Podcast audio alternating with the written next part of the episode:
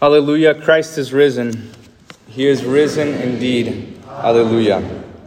Dear Saints, uh, this text for today, the gospel lesson, John 20, there's uh, uh, far too much theology in that lesson for one sermon. And so today I can only focus on one small aspect of it. And it's this that why Jesus appeared to his disciples. What was the purpose of it? And I want to show you that the very reason and purpose and meaning of his death and resurrection is seen most clearly in that event, the gospel lesson, where Jesus appears to them and what he says.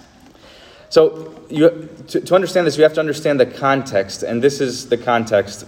about 10 days ago, this is in real time, about 10 days ago, Jesus was betrayed by Judas, uh, delivered into the hands of men. Jesus was arrested and they sentenced Jesus to death.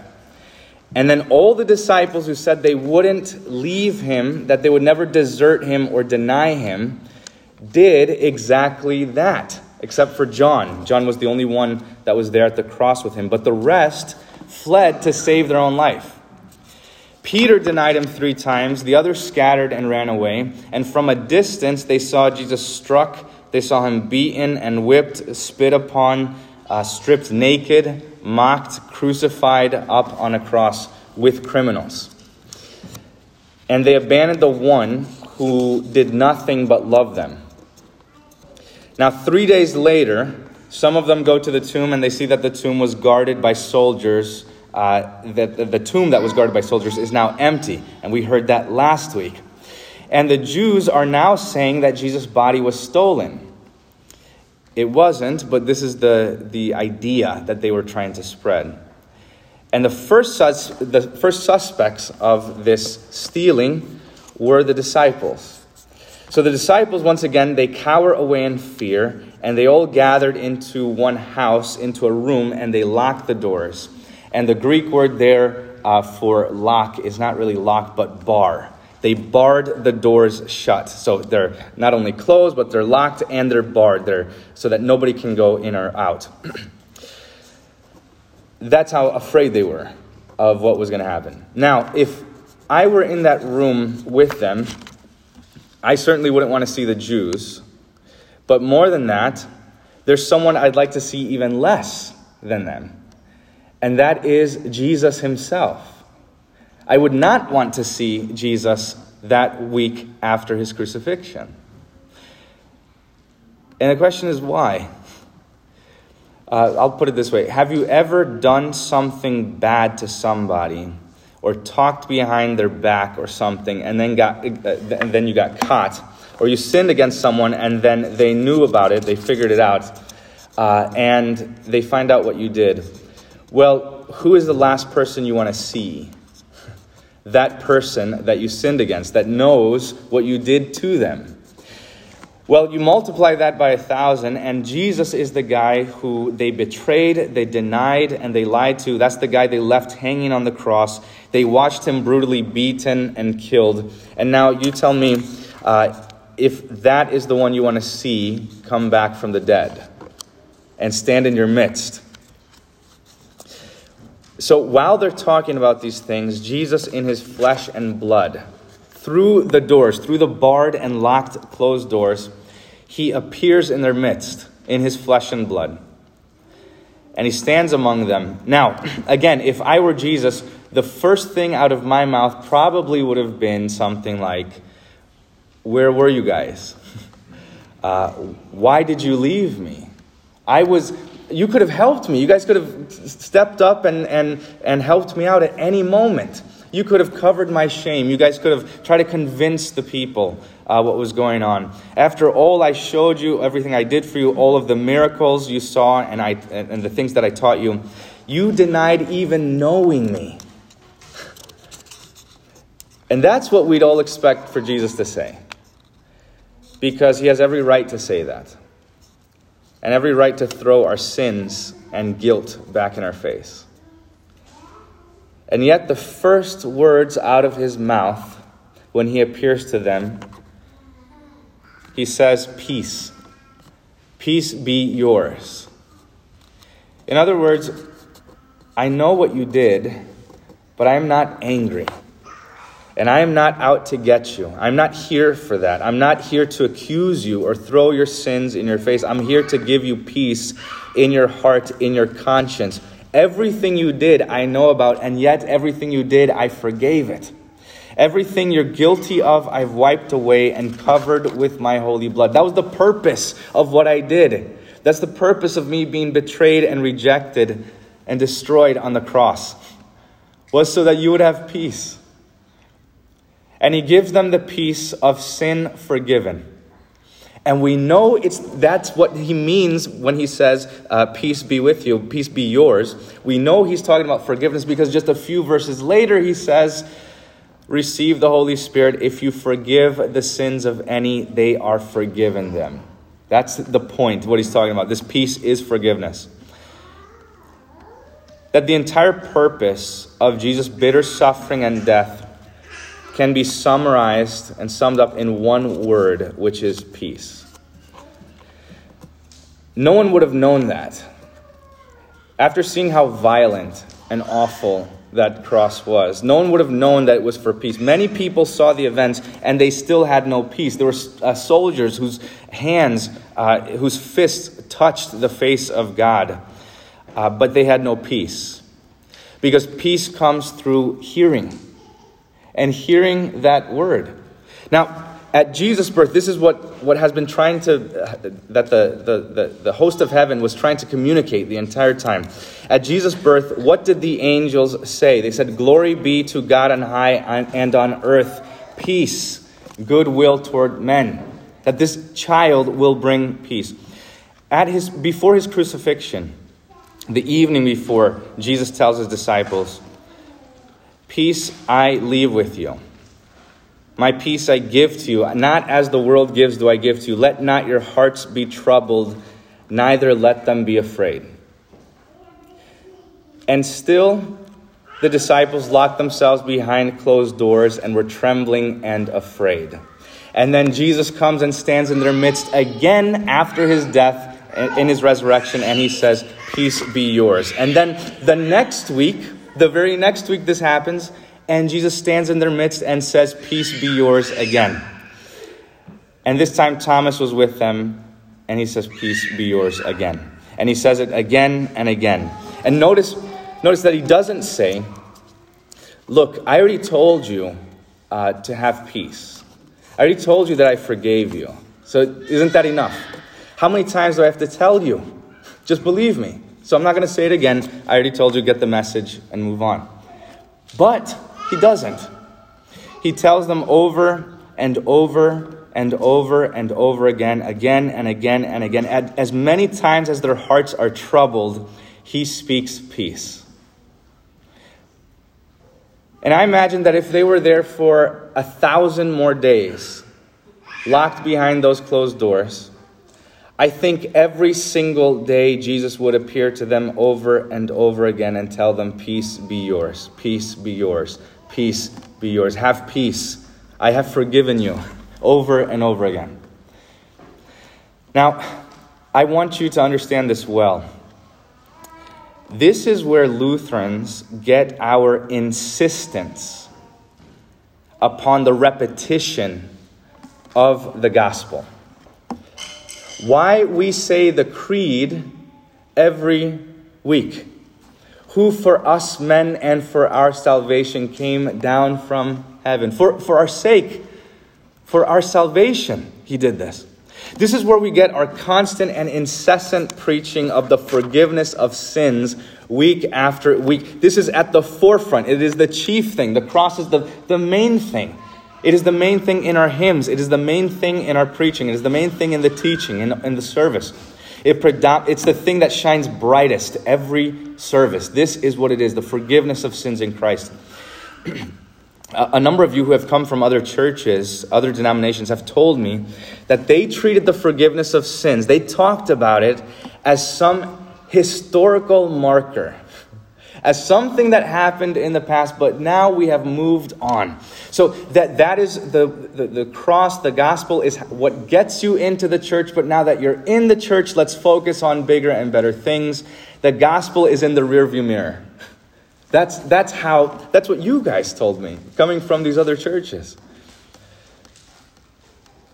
that the idea around is that we have to focus on something bigger or better. We have to implement something else to keep people engaged because the forgiveness of sins isn't going to keep them engaged. They're not going to show up week after week. They're, they're not going to care enough. They already know it. So why say it over again? But there is nothing better for us to consider week after week. There is nothing more important.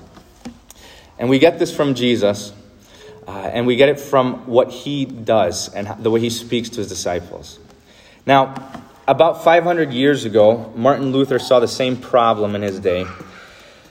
And what they did is they tossed aside the catechism uh, and the chief proclamation of the catechism, which is the forgiveness of sins. And they just took it and then they threw it under their bed or in the closet. They put it in a drawer somewhere. And they considered the, the, the their catechism or confirmation uh, as something you just finished, a textbook. And so they never went back to the Ten Commandments because I learned them. So why, why do I have to read them again? Uh, they never went back to the creed or said it at home. They never prayed the Lord's Prayer because we do this often enough. They never considered the sacraments. They never considered their baptism again. That's done and it's over with. So they all moved on. So Luther saw this and he saw that they wanted to move on to something else. And this is what Luther says in his large catechism in the preface. It's, it's, a, it's a hefty quote here, but uh, pay attention. He wrote, What else are such proud, arrogant saints doing who are unwilling? To read and study the catechism daily. They think that they are much more learned than God Himself, with all His saints, angels, prophets, apostles, and all Christians. God Himself is not ashamed to teach these things daily. He knows nothing better to teach. He always keeps teaching the same thing and does not take up anything new or different. All the saints know nothing better or different to learn and cannot finish learning this. Are we not the finest of all fellows to imagine that if we have read once or heard the catechism once, we know it all and have no further need to read and learn? Can we finish learning in one hour what God Himself cannot finish teaching? He is engaged in this teaching from the beginning to the end of the world. All prophets, together with all saints, have been busy learning it, have ever remained students, and must continue to be students. That's what Luther says. And Jesus speaks peace to his disciples, and he speaks peace to us. And the chief reason we get up this morning and drag our kids to church and get them ready and fill up our cars with overpriced gas to drive all these miles to church is to come here week after week and receive this peace that the world cannot give, that you cannot get anywhere else. It is to hear and receive the Lord's forgiveness over and over again. And the reason why God Himself is present with us in this church, the, the reason He makes He comes to us in His body and His blood and stands in our midst in this way, is to give us the peace of sin forgiven. It's not that it wasn't true last week or the week before that or in your infancy. It's not that it wasn't true 2,000 years ago. That's not why the Lord repeats it. He repeats it to us because our hearts fail to fully believe it we have our doubts. And we think that God will somehow deal with us the way the world deals with itself. That God is somehow one day going to dig up something embarrassing from our past, or that He will cancel us or go back on His word. And our hearts can't fully grasp or understand how the God that we've sinned against forgives us that He has forgiven every sin that you committed this week, even the sin of this morning, even the sin that will come in the days to come. That the Lord considers you when He looks at you innocent, perfect, holy, and blameless through the blood of Christ. We don't understand how a God who knows everything chooses to forget our sins. He knows all of our thoughts, all of our words, our embarrassing sins, our regrets, our mistakes, all of our filthy desires. He knows them. And yet, He does not turn His face away from us, but He looks upon us with favor. And He lifts His countenance upon us, and He gives us peace. We feel guilty far more than we feel peace. We feel sinful far more than we feel forgiven. And yet the Lord comes to us week after week to convince us that our sin has already been dealt with, that it is indeed over with, and that we have peace with God. Now, usually when I say this, uh, I'm, I'm getting ready to close. Usually, when I say these things, I have people and I hear Christians complain and say, well, if Jesus' forgiveness is so real, then why can't I feel it? Why do I still feel guilty? If Jesus truly forgives me, then why can't I see or feel it? And why don't I feel the peace that he gives? So, I want to explain this, how this works, by using an analogy. Uh, some time ago, I hired a guy to help me at my home uh, with my lawn. Uh, his name is Robert. He's a really great guy. Uh, he does a great job. Well, one of the first times I met Robert, uh, we walked around the property and he told me all the things that he's going to do to help me uh, fix and restore the lawn because we had weeds and all these weird things growing there. and it was getting out of control. So, well, that week he got a tank of some special formula he had, and then he sprayed the entire lawn. Uh, and a few, a number of days came, uh, passed by, and then he came back, and the weeds were still there. And he came back the next uh, week, and, and I told him, uh, "Hey, Robert, uh, whatever was in that uh, canister didn't work." um, because I still see a bunch of weeds here, and it's not apparently it didn't work. So there's something, and uh, also I think there's some over there that you didn't get, and some over there. So uh, what's going on? And he said to me, he goes, Nope, I got it. I got them all last week. Says, Don't worry, those weeds are dead. You just don't know it. I already got them. And then he explained to me that the weed killer that he had goes to the root of the weed and scorches the roots of it so that even though you can still see the weed on the surface, beneath it, it was dead. And what he does is he kneels down and he says, Look, I'll show you. And he, he, he, uh, he waves his hand over one and it just falls over. It's completely dead. As if he cut it, as if he just uprooted it. Well, our sins are like those weeds, they look like they are alive and vibrant and taking control. They do seem now for a time to be strong and green and flourishing, and sometimes more than others I know. And it is painful and it is frustrating to us. And yet, they're dead. They're still there and we can see them and they embarrass us in awful ways, but Christ is risen from the dead and he has overcome our sins. On the cross, he scorched our sins. He demolished the root of them, the, the, the hold that they had on us. And what we see in our lives is just an empty form. What we see on the surface is sin on its dying last breath. Through his bitter suffering and death, through his precious and holy absolution, he already dealt with our sin. And he's telling you they're dead. They have no claim over you. You just don't see it or feel it yet. But it is true. You are free. Whether you can tell it or not, Christ has already dealt with all of your sins, all of them. And, dear saints, that is the, the reality of Easter, the reality of the Christian life, that we live in a time when it seems like sin is still in control and getting the upper hand as if it's still living and thriving. But that is just how it seems. Because what Christ did on the cross is true.